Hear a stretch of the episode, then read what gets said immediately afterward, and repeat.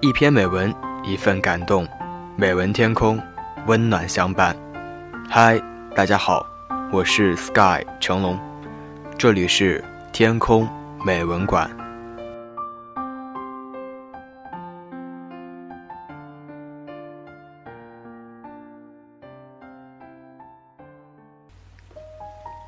本期天空美文馆要与您一起分享的文章，题目叫做。有一种书，叫迫不及待。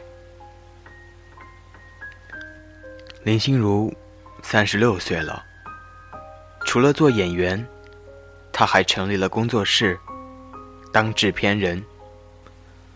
因为《还珠格格》出名后，她曾经得意过那么一阵子，觉得自己多成功、多受关注呀，在电视上到处露脸。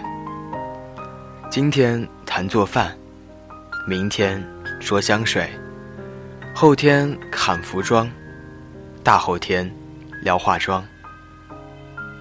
那段兴奋期还没有过去时，他在英国买了一本畅销书，刚翻了个开头，他就被吸引住了，但只看了三分之一。回国后，因为事情多，书被放下了。这一放就是小半年。等到他再想起这本书时，找出来一翻，顿时傻了眼。书页上竟然一个字也没了。曾经引人入胜的爱情小说，变成了一本只有封面的空白笔记本。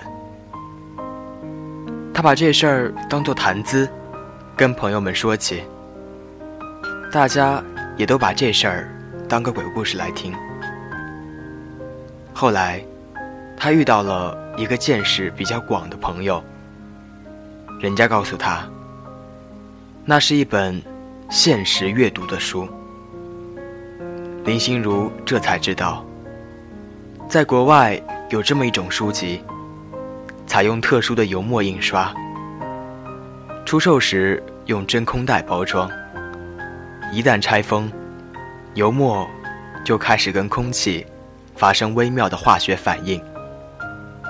如果三个月内不把书读完，字迹就会完全消失。这种书有个名字：迫不及待。林心如在那本书的封底发现了这么一行字：如果。你还没有看完，不是书的错，因为他已经等了你三个月。他若有所思，二十万字的一本书，摊到三个月，每天只要读两千来字，按照正常的阅读速度，不过十分钟。可是，自己为什么会忙到每天连十分钟？都抽不出来，真的那么忙吗？他冷静下来，开始远离浮躁的种种场景，审视声名与事业，人情与爱情，男人和女人。再次去英国时，他一口气买回了二十本迫不及待书籍。每五本一组，一次拆开一组，逼着自己三个月内必须读完五本书。结果，原计划半个月看完的书，往往一个星期就看到了结尾。原计划一年的阅读量，五个月就全部读完。这些书中，有那么三四本。是他觉得值得反复阅读的，于是，他将常规版本的再买回来，郑重其事的放进书柜。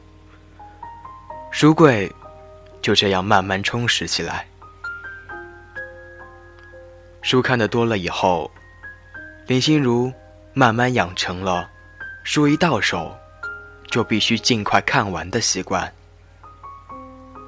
在国内。买回普通印刷的新书，他也会抓紧时间看。一年之后，盘点自己看过的书籍，他自己都不敢相信会有这么大的阅读量：六本全年杂志，四本金融类的书，一本哲学书，十一本畅销小说，以及三本人物传记，平均每天数万字的阅读量。一个美国朋友告诉林心如：“书就像肯德基的全家桶套餐，在店里吃是那么多，在家里吃还是那么多，在野外吃依然是那么多，到哪儿都能吃，吃的东西都一样，干嘛非得正襟危坐的吃呢？更重要的是。”那种好书，留着将来读的做法，其实并不是在追求更高的品质，而是在冒很大的风险。一本书，今天想着明天看，这个月想着下个月看，万一遇到什么突发状况，或许就是永远都不能再看。不仅书有阅读期限，生活中的林林总总，又有哪样不是可以倒计时的呢？亲情、朋友、美丽的衣服、心中的梦想，其实都是有实现的。后来，他去做了一件想了很久。但一直没有推进的事情。珠宝设计。他先在地质大学报名学习 GIC，证书到手后，是继续学习 FGA 和 DGA 这两门国际上都认同的课程，最后才是 GIA 的全日制学习。钻石入门科目，钻石分级科目。钻石分级实习科目、财宝入门科目、财宝科目、财宝实习科目、宝石鉴定科目、宝石分类科目、宝石鉴定实习科目，九个阶段的课程，他断断续续的花了将近三年的时间，获得 GIA 文凭后。林心如成为了 CC 卡美珠宝公司的瑰宝设计师。她设计的第一款作品被命名为“海豚首饰”，投放市场后卖得很好。她做的最大胆的一件事是成立自己的工作室，做网站、注册、跑税务局、请律师。甚至买标签、印名片、跟人谈剧本、拿着剧本找演员、带着意向书拉投资。两年后，由他制作并主演的《秦始皇妃》播出，无论是收视率还是广告收入，都好的超出想象。又一年后，他工作室的。第二部作品《姐姐立正向前走》开始热播。说起现在的生活，林心如说，应该归功于她买的那本迫不及待书籍。她让自己明白了一个道理：其实，人这一辈子的林林总总，都是被现实的。他们不需要放到未来，而应该回归到当下。无论是想看的书、想做的事、想爱的人，或是想尝试的新生活，迫不及待的去把它们实施在每一个今天，而不是留到那些不确定的明天。好的，那么今天的文章就与你分享到这里了。如果喜欢天空美文馆，别忘了加入天空美文馆官方互动群：六幺五零三六四九六幺五零三六四九。同样，你也可以关注 Sky 成龙的新浪微博。那么，在节目最后送上一首来自郭靖的《往未来飞的客机》。希望听了今天的文章之后，你能够抓紧时间去做你想做的事。去过你想过的生活，你的未来将会有无限多的精彩。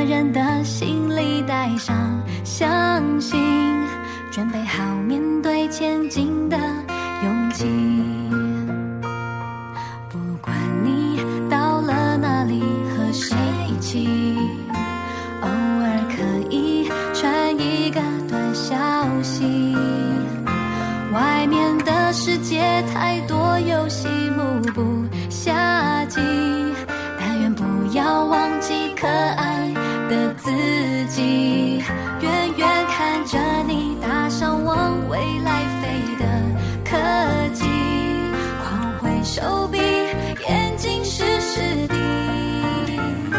怕过去握紧了，在我最柔软的手心，我相信一定会再遇见你。